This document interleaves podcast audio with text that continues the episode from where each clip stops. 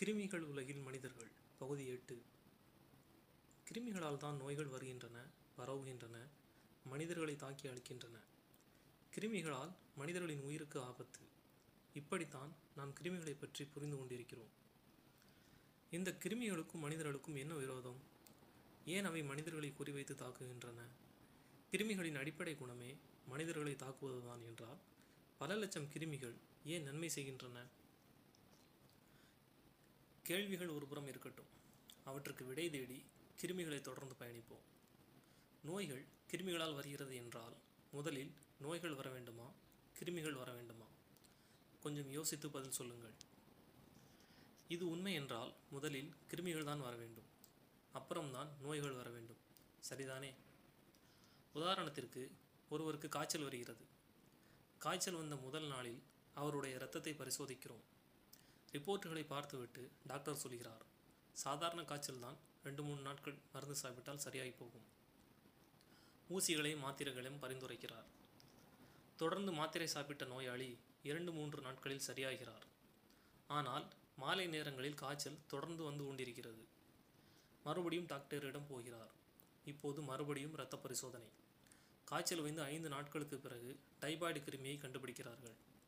இப்போது டாக்டர் சொல்கிறார் உங்களுக்கு வந்திருப்பது சாதாரண காய்ச்சல் இல்லை டைஃபாய்டு காய்ச்சல்.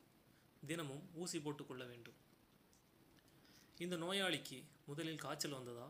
டைஃபாய்டு கிருமிகள் வந்ததா? டைஃபாய்டு கிருமிகள் மூலம்தான் காய்ச்சல் ஏற்பட்டது என்றால் முதலில் கிருமிகள் தானே வந்திருக்க வேண்டும். ஆனால் முதலில் பரிசோதித்த போது கிருமிகள் இல்லையே. இதே போல சளியை பற்றி யோசியுங்கள். உங்களுக்கு நுரையீரலில் சளி ஏற்படுகிறது என்று வைத்துக்கொள்ளலாம் அதனை வெளியேற்ற இருமல் உருவாகுகிறது. ஒன்றிரண்டு நாட்கள் இருமல் வந்தவுடன் நீங்கள் டாக்டரை சந்திக்கப் போகிறீர்கள். சளியை பரிசோதித்து வரச் சொல்கிறார் டாக்டர். ரிப்போர்ட்டுகளில் ஒன்றும் இருக்காது. டாக்டர் சொல்கிறார் சாதாரண சளிதான் மாத்திரைகளை சாப்பிடுங்கள் சரியாகிவிடும். தொடர்ந்து மாத்திரைகளை சாப்பிட்டுவிட்டு இருமல் நிற்காமல் பத்து நாட்களுக்கு பின் மறுபடியும் டாக்டரிடம் போகிறீர்கள். இப்போது மறுபடியும் டாக்டர் ஆன்டிபயாட்டிக்குகளையும் இருமலுக்கான டானிக்கையும் எழுதி கொடுக்கிறார். நீங்கள் மறுபடியும் மாத்திரைகளை கிலோ கணக்கில் சாப்பிடுகிறீர்கள். இருமல் குறைவதும் கூடுவதுமாக சில மாதங்கள் தொடர்கிறது. இது சாதாரண இருமலா? இல்லை வேறு எதுவும் பெரிய பிரச்சனையா? என்று நீங்களே சந்தேகப்பட்டு மறுபடியும் சளியை டெஸ்ட் செய்கிறீர்கள். இப்போது டியூபர்குலோசிஸ் எனும் காசநோய் கிருமி சளியில் இருப்பதாக சொல்கிறார்கள்.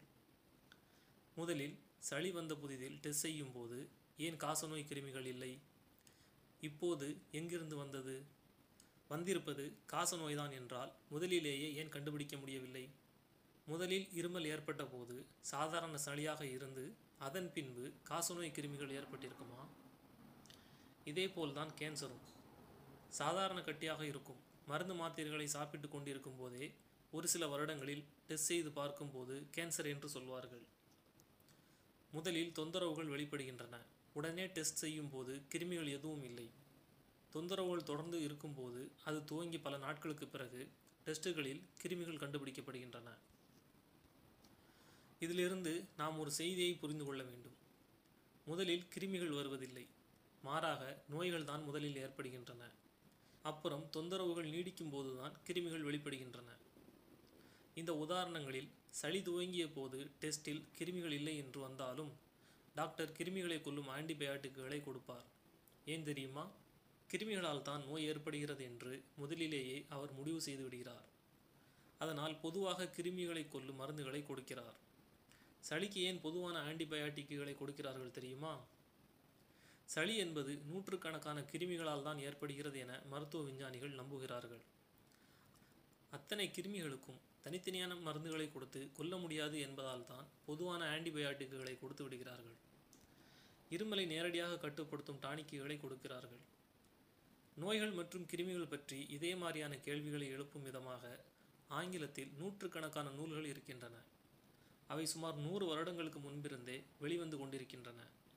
ஆனால் தமிழில் தமிழில் கிருமிகளை பற்றிய மாற்றுக் கருத்தோடு வந்த முதல் நூல் ஆயிரத்தி தொள்ளாயிரத்தி அறுபதுகளில் வெளிவந்த இயற்கை மருத்துவம்தான்.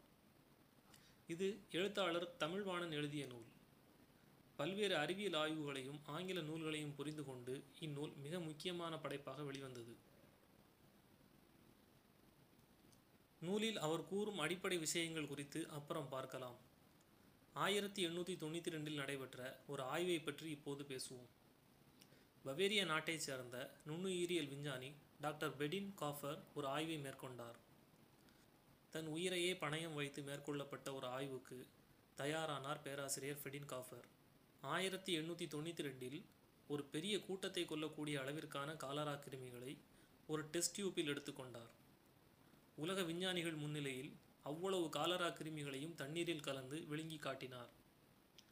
காலரா தாக்கி பல ஆயிரம் பேர் இறந்து கொண்டிருந்த செய்தி ஒருபுறம் உலகம் முழுவதிலும் இருந்து வந்து கொண்டிருந்தது. அதே நேரத்தில் இந்த பரிசோதனை முயற்சி நடைபெற்றது. காலராய் நோய் தாக்கி பெடின் காஃபர் இறக்கப் போகிறார் என்ற எதிர்பார்ப்போடு விஞ்ஞானிகள் காத்திருந்தனர். ஏனென்றால் காலரா கிருமிகள் ஒரு உடலை தாக்கியவுடன் அதன் வேலையை காட்ட துவங்கும் என்று நவீன மருத்துவம் கூறுகிறது. பெடின் காஃபர் காலரா ஜூஸ் குடித்து ஒரு மணி நேரம் ஆகியும் ஒன்றுமாகவில்லை.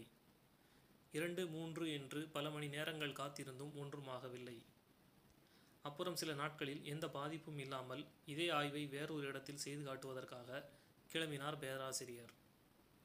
கிருமிகள் நம் உடலை தாக்கி அழிப்பதற்காக சந்தர்ப்பம் பார்த்து காத்து கொண்டிருக்கிறது என்பது உண்மை என்றால் ஏன் பெடின் காஃபரை உயிரோடு விட்டு வைத்தது? இதே போல பல பரிசோதனைகளை மேற்கொண்டு முடிவுகளை வெளியிட்ட விஞ்ஞானிகளின் பெயர்கள் ஏன் மறைக்கப்பட்டன? அடுத்த பகுதியில் தொடரும். நன்றி.